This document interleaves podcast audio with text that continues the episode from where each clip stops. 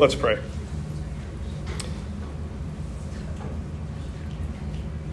Almighty God, whose most dear Son went not up to joy, but first he suffered pain and entered not into glory before he was crucified. Mercifully grant that we, walking in the way of the cross, may find it none other than the way of life and peace through Jesus Christ, your Son, our Lord. Amen. So last week, let me get situated. Where's my coffee? As an embodied human being, I need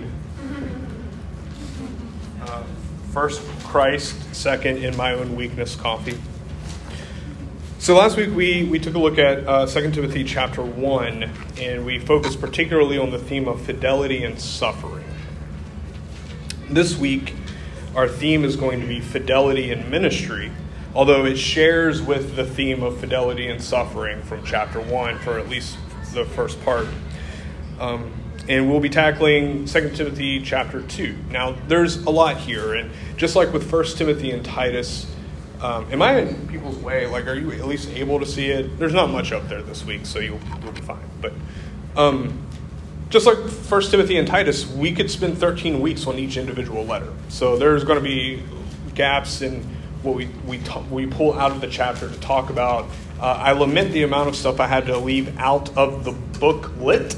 It is a booklet, whatever Nick has said at the beginning of this class.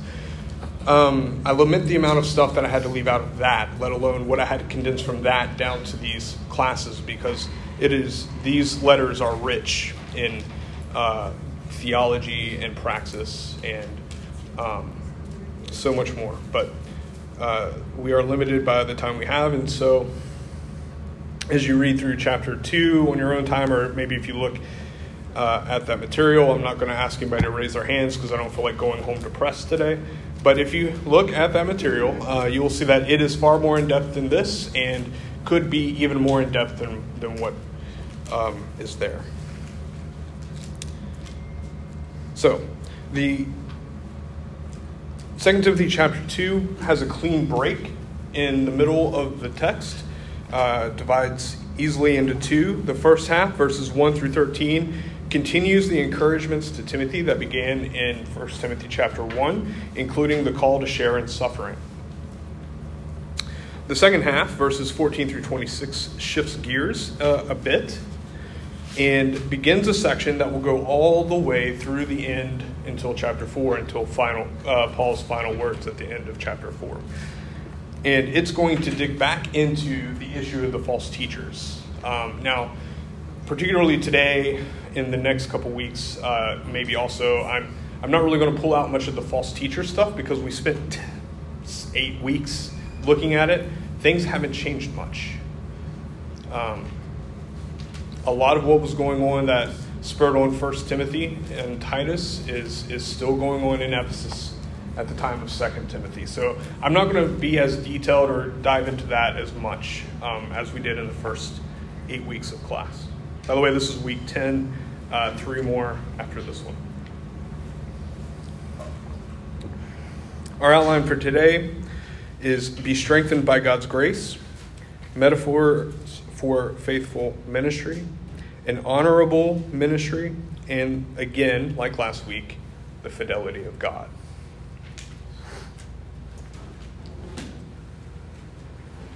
So, be strengthened by God's grace. Now, um, we're going to come at this by jumping back a little bit into 2 Timothy chapter 1, verse 15, and then read through into 2 Timothy chapter 2. If I end up saying 1 Timothy, just forgive me. I'm so used to it from the last however many months.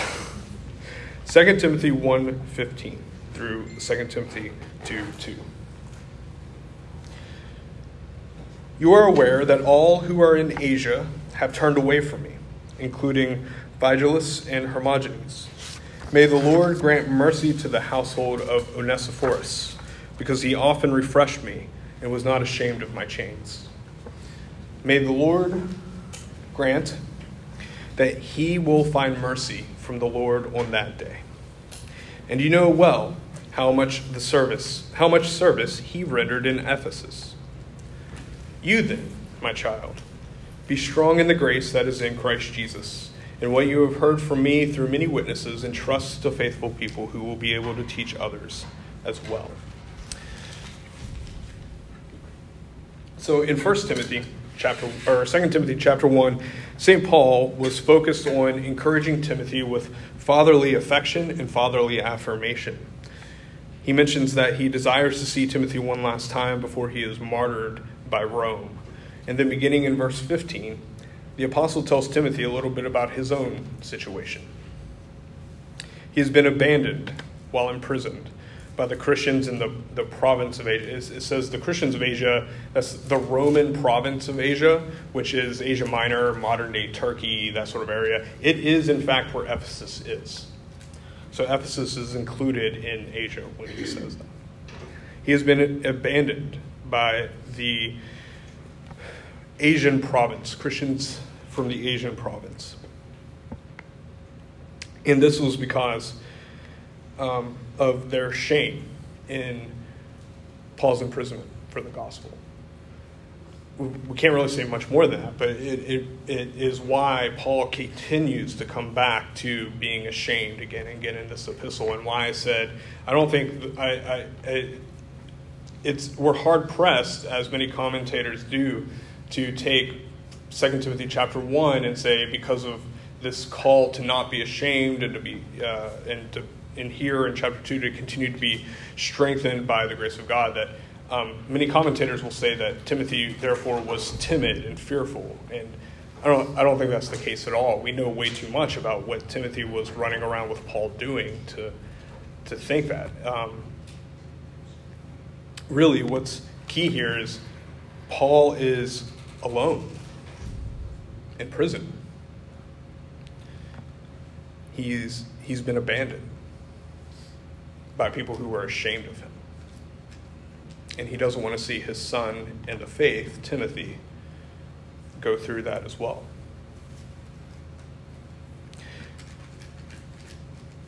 Of the Christians that were with Paul, St. Paul in Rome, Onesiphorus was alone, remained faithful to the apostle. And so that's the situation that Paul finds himself in.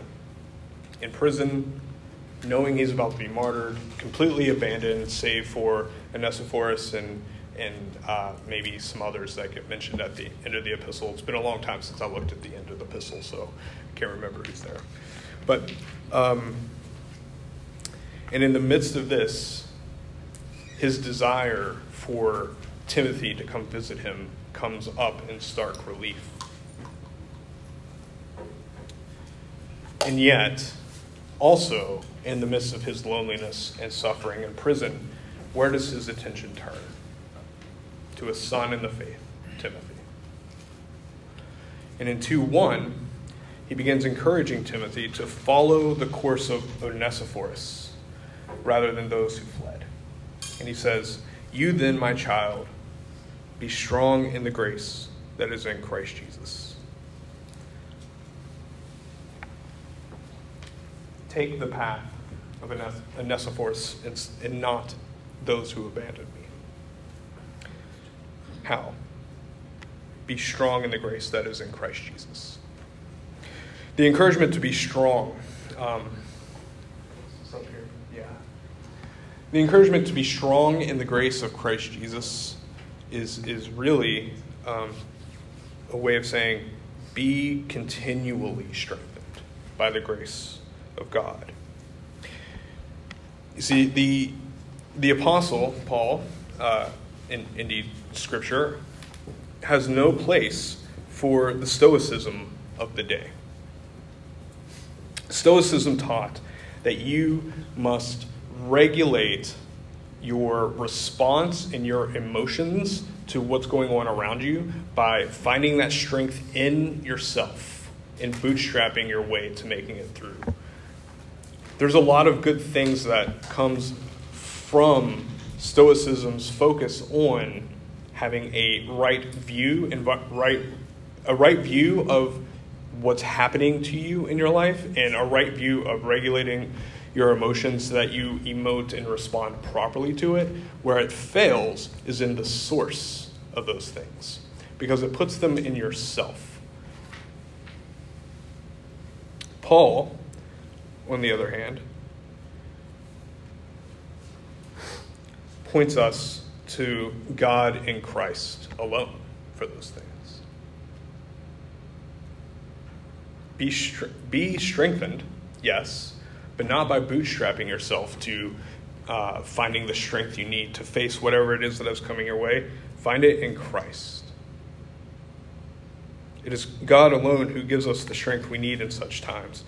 And God's grace is a never emptying well, an oasis of everlasting water to which we are invited to come and draw eternal water from over and over again, day after day, hour after hour, moment after moment.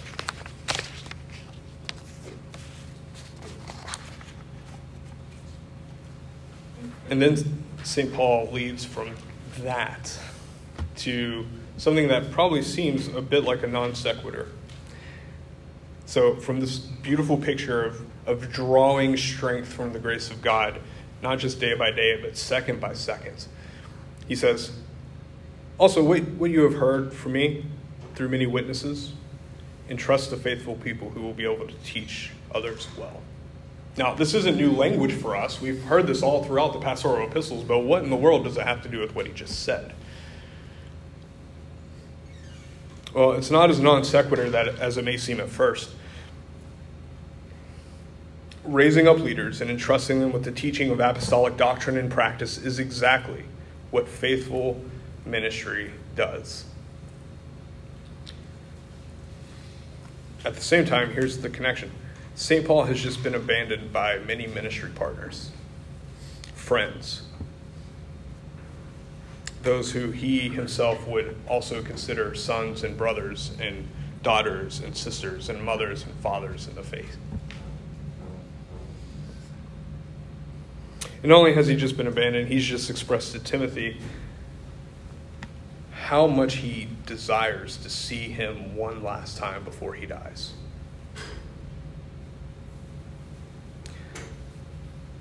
St. Paul knows the difficult position he has just put Timothy in. For years at this point, he has been encouraging Timothy to engage in faithful ministry in Ephesus, to combat the false teaching of the, fa- of the, the false doctrine of the false teachers,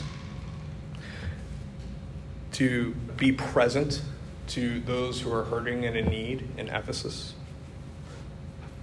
to have long nights and early mornings praying over the con- and for the congregation, meeting them where they're at in word and sacrament. And now he's trying he's he's trying to convince Timothy to pull away from that. Not forever, but for a time. Just so Paul, as we saw in chapter 1, could have his joy completed in, in the seeing of Timothy.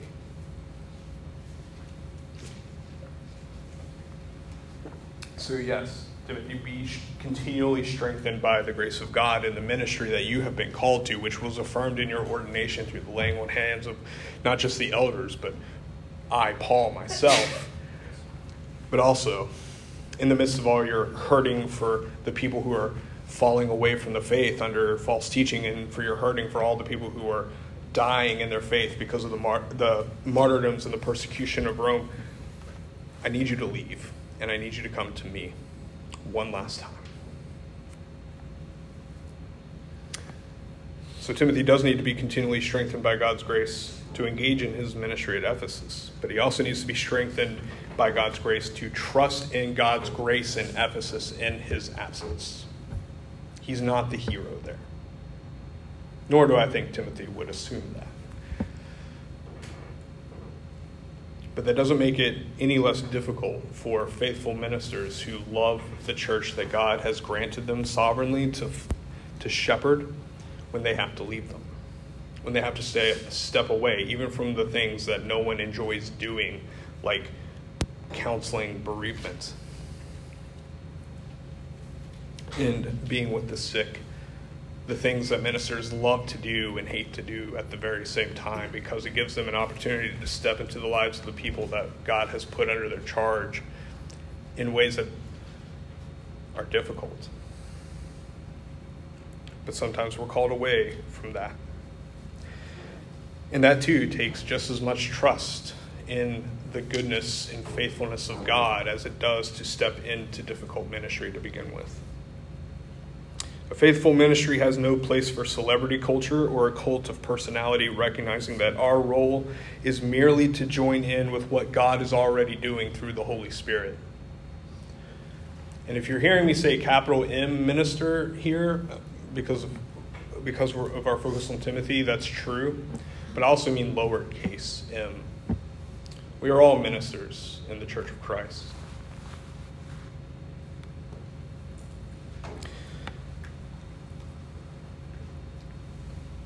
And so, in the midst of this tension,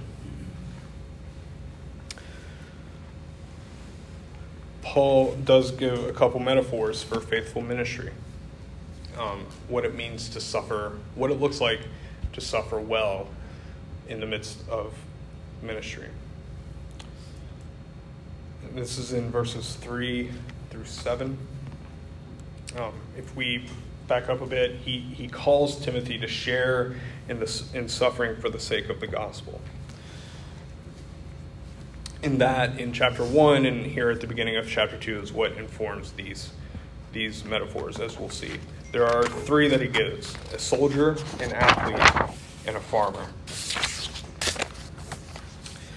Paul writes, after encouraging him to be strength, continually strengthened in the grace of God and also to trust in God's sovereignty by entrusting the teaching to other faithful people so that he can leave and come to visit Paul.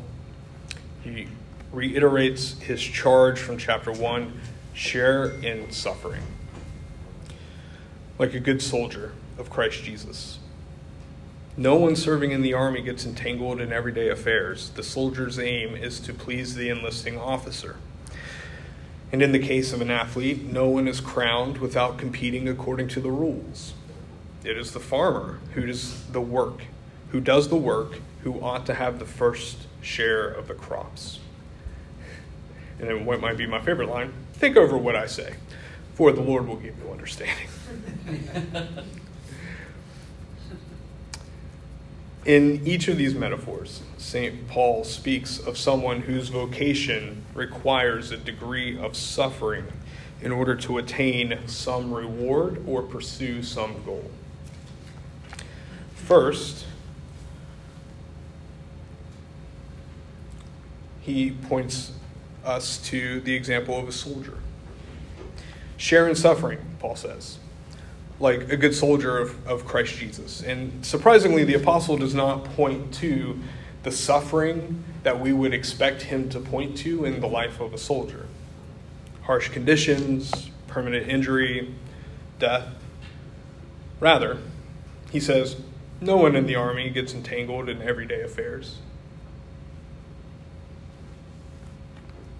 Okay, Paul. Remember, in a second, Remember that a first century soldier, and this is not to demean our contemporary soldiers by any means, but a first century soldier had no internet, no phones, no way of communicating back home. Many of them, most of them probably, left behind their families without any recourse of understanding what's going on. Some of them, I'm sure, left behind newborns. Many of them probably left behind sick and dying family members without any way of knowing what was going on in their everyday, ordinary lives, apart from messages coming to them by foot or by chariot. They were completely isolated and alone. They had to walk away from every important thing in their lives and live as if the people and places they most care about don't exist because any moment of distraction, any hesitation due to being concerned about everyday affairs could be the difference between their life and their death on the battlefield.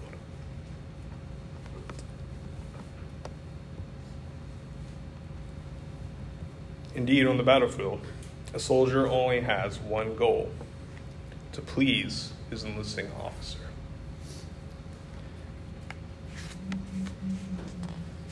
We'll connect that in a minute. We're going to go through each of these three quickly. And then kind of pull it together at the end of this section. But St. Paul's second metaphor is that of an athlete. Now, remember a few weeks ago, I mentioned Allen Iverson's 2002 post game interview and the importance of practice. Uh, Paul's point here um, is not is is really uh, competing according to the rules, but I, I, I think that folds into what we were saying. As an athlete, you spend hours and hours in training, running the same drills over and over and over again, bringing your body to the brink of collapse. With that, you, of course, must be learning at all times the rules of your game, the ways in which your sport is to be done, because the, in an ideal world, which is where metaphors often are, there is no cheating in being crowned. There's no cutting the corners. You beat your body into submission and to the point where it can barely go on, and then you rest, and then you do it again, and you hope to be the one to finish first.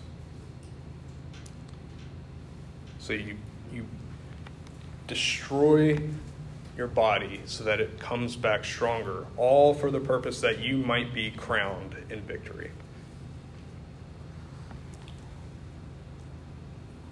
suffering looks a lot different than what we often think about, doesn't it? The third example he gives is of a farmer. And again, we must consider the first century farmer rather than the modern one. With the most rudimentary of technology, the first century farmer toils and sweats, struggles, and exerts himself over his crops. This is not in any way machine labor, but physical labor. In the hot sun, in the cold weather, in the rain. Why? To bring about a harvest of crops, a yield from which the farmer gets to enjoy as the first fruits.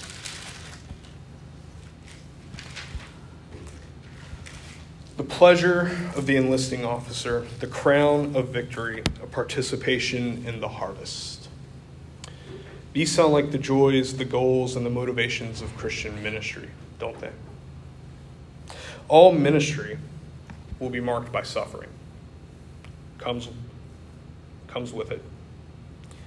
But a ministry that, rather than pleasing the enlisting officer, seeks its own pleasure and glory a ministry that is not grounded in the eschatological hope of receiving the crown of righteousness that we receive in the promise of Christ. In a ministry that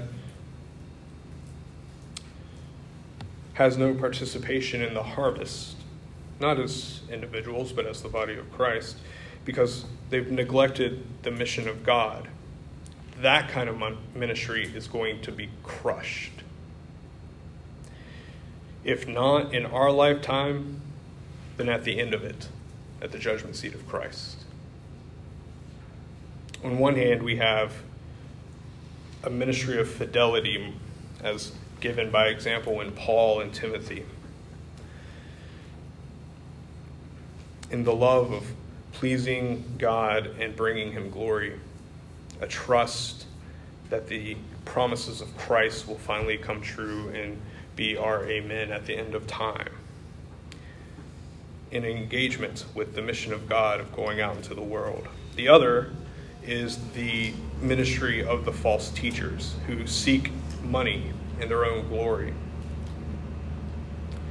who cares not about the promised resolution of all things to God's glory and our goodness and beauty, but rather would spend the time feasting now and enjoying the beauties of life as they see it. And who cares not about the mission of God in the world? because it doesn't make their name great.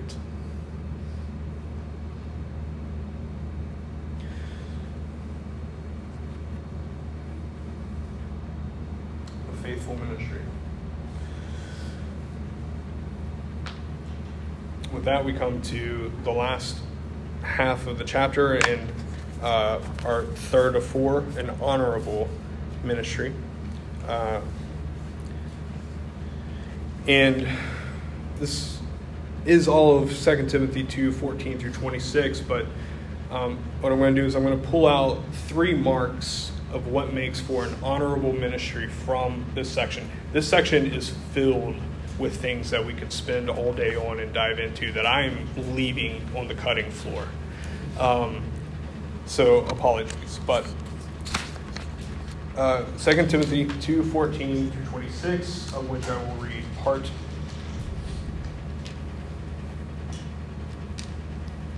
Remind them of what I've written so far. I would probably include 1 Timothy in that as well. Remind them of what I've written so far, and warn them before God that they are to avoid wrangling over words, which does no good, literally, uh, is of no benefit, but only ruins those who are listening.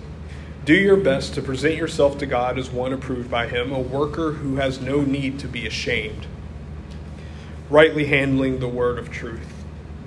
Avoid profane chatter, for it will lead people into more and more ungodliness, and their talk will spread like gangrene. In a large house, there are utensils, not only of gold and silver, but also of wood and clay, some for special use, some for ordinary. All who cleanse themselves of the things I have mentioned will become special utensils, dedicated and useful to the owner of the house, ready for every good work. Shun youth, youthful passions and pursue righteousness, faith, love, and peace, along with those who call on the Lord from a pure heart have nothing to do with stupid and senseless controversies. You know they breed quarrels, and the Lord's servant must not be quarrelsome, but kindly to everyone. An apt teacher, teacher patient, correcting opponents with gentleness. God may perhaps grant that they will repent and come to know the truth, and that they may escape from the snare of the devil, having been held captive by him to do his will. So there's a whole lot here that we covered almost word for word from 1 Timothy and Titus. Which is good for me because that means I can just pick out the first the, the three marks of an honorable ministry and kind of uh, point you backwards to other classes. So the three marks of an honorable ministry are uh, also known as one that is faithful are these rightly handling the word of truth, avoiding stupid controversies, and having a readiness for good works. I love that the Holy Spirit inspired the phrase stupid controversies so that I get to use it.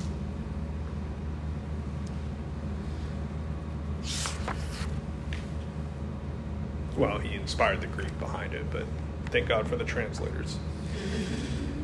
So, first, rightly handling the word of truth. It's verse 15. Do your best to present yourself to God as one approved by Him, a worker who has no need to be ashamed, rightly handling the word of truth. What does it mean to be a minister, capital M, lowercase m, approved by God? Here, St. Paul gives us two parallel statements that serve to clarify, each interpreting the one before it. A minister approved by God is one who has no need to be ashamed.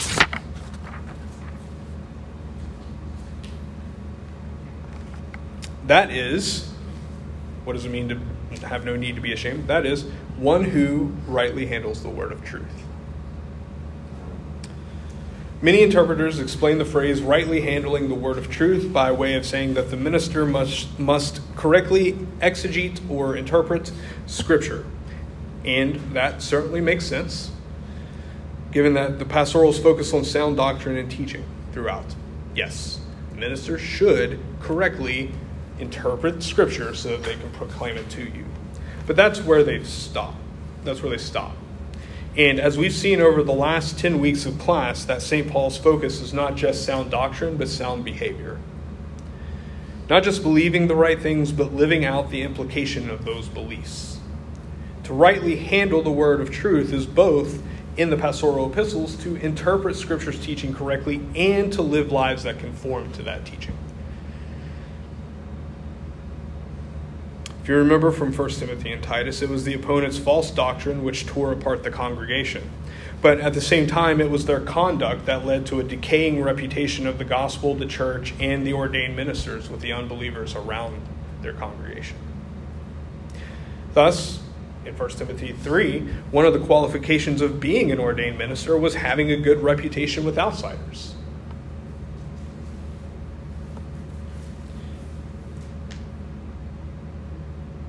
So, what is the first mark of an honorable ministry? It's one in which the Holy Scripture is faithfully interpreted and proclaimed, and lives are lived consistent with that teaching.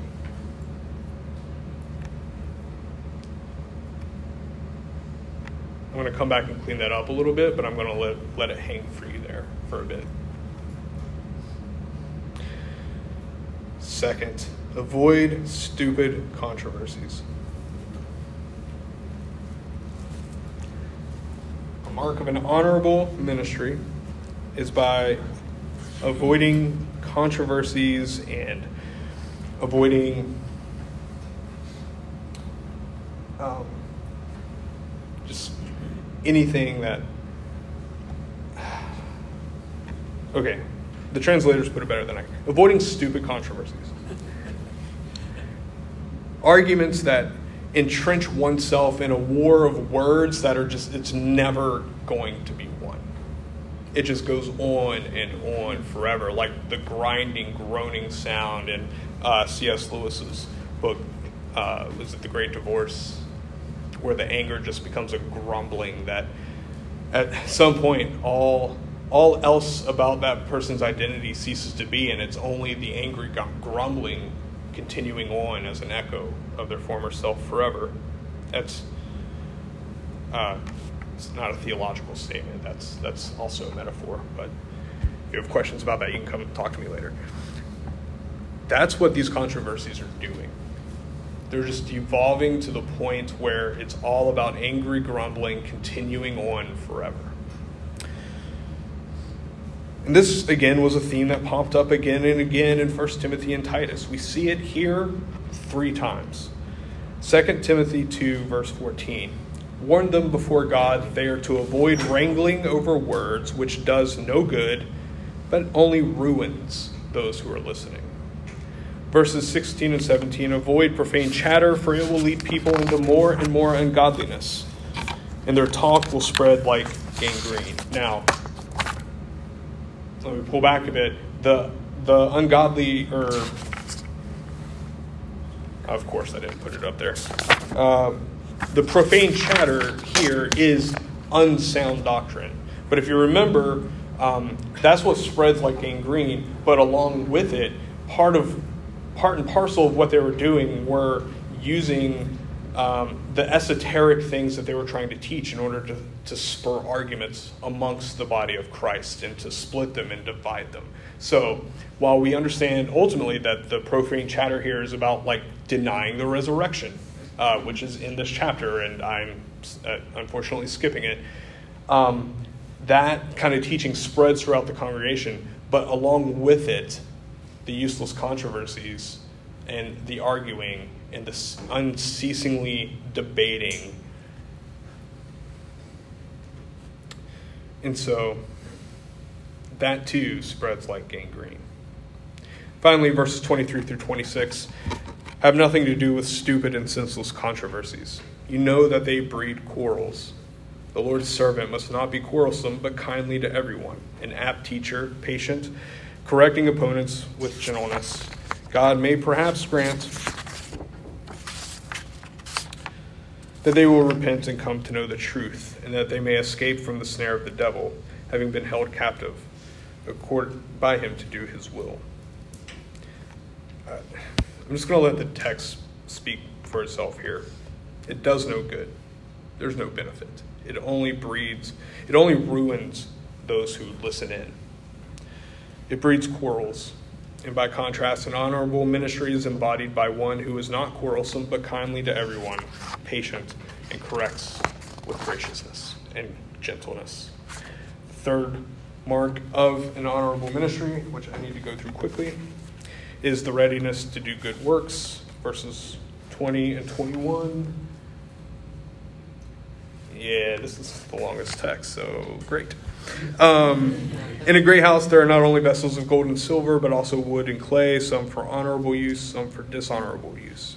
Therefore, if anyone cleanses himself from what is dishonorable, he will be a vessel for honorable use, set apart as holy, useful to the master of the house, ready for every good work.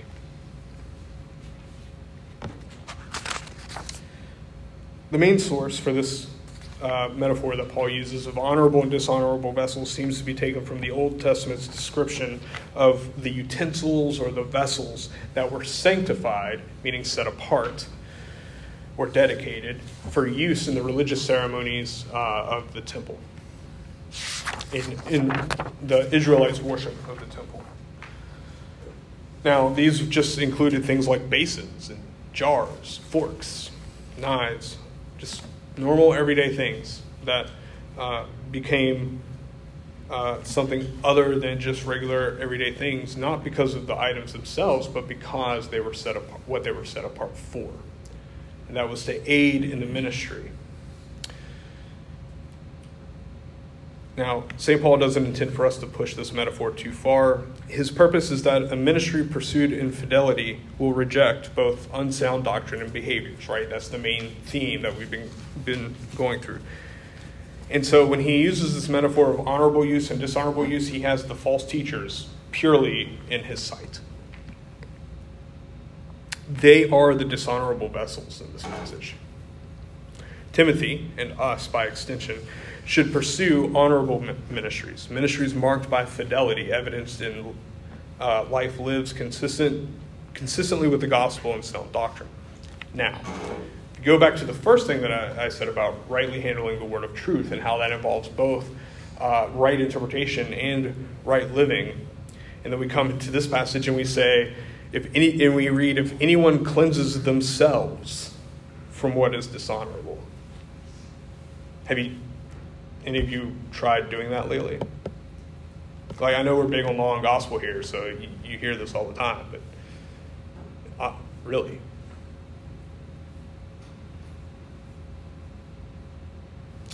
I'll let John Calvin ease the tension we're feeling.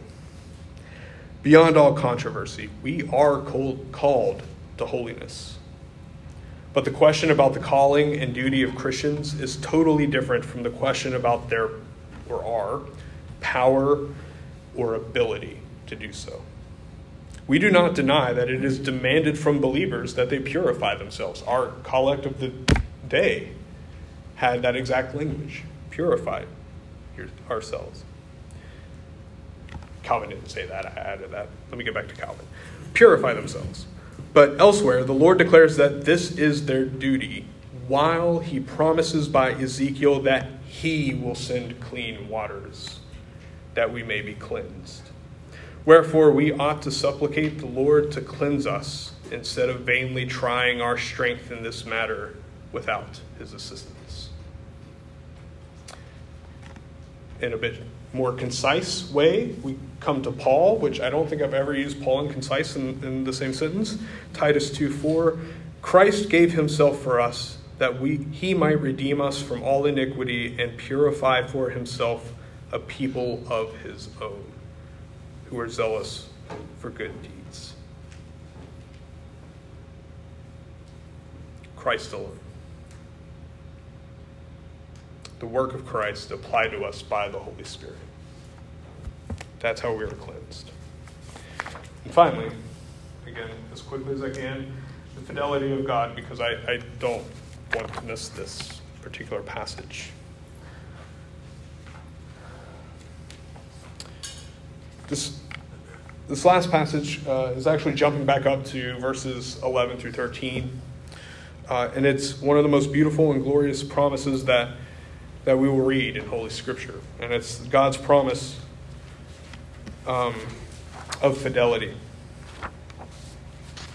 And this whole class has been marked by our fidelity to each other, to the gospel, to sound doctrine, and to God's mission.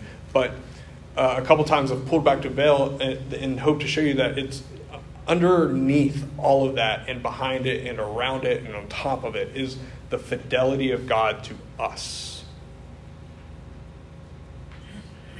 And that brings us to this passage. The saying is trustworthy. If we have died with him, we will also live with him. If we endure, we will also reign with him. If we deny him, he will also deny us. If we are faithless, he remains faithful, for he cannot deny himself. So, in this first line, uh, if you have placed your faith in Christ, and your old self has been drowned in the waters of baptism, God's promise to you is that you will live with him.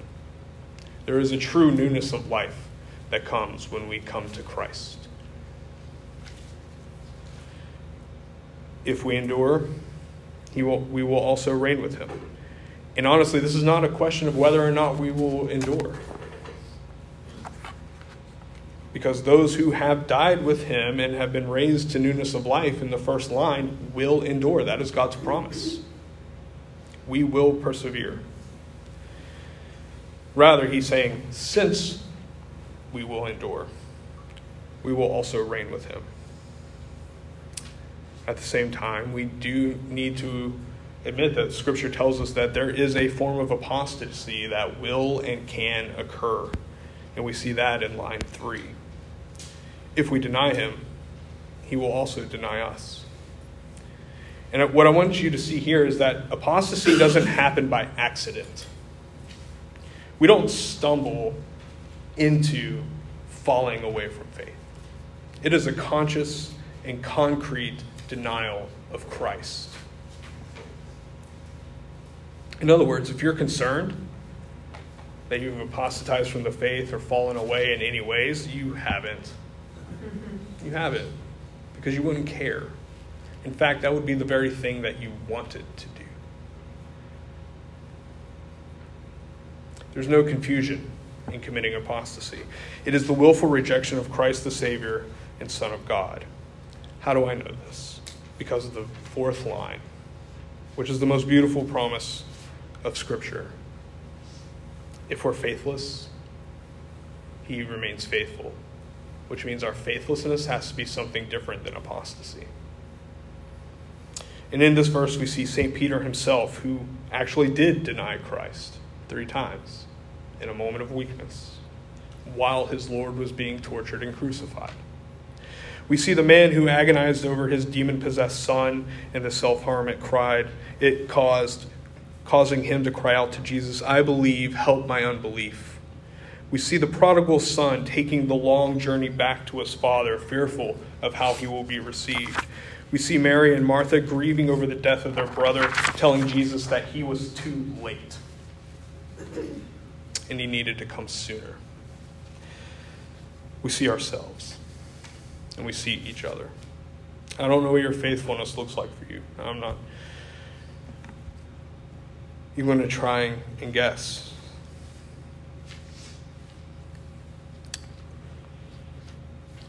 I know some of the common ones that we face, like moments of doubt that God actually exists. Sometimes it's doubt, not that God exists, but that He loves someone like me. That is faithlessness. Or maybe you believe God exists, God loves you, but there's no way He could love someone like them, however you define them. That too is faithlessness. Maybe it's just struggling with God's goodness and beauty in the midst of suffering. There's a million different ways that we are faithless. But here's what I do know the fidelity of God. If we are faithless, He remains faithful, He cannot deny Himself.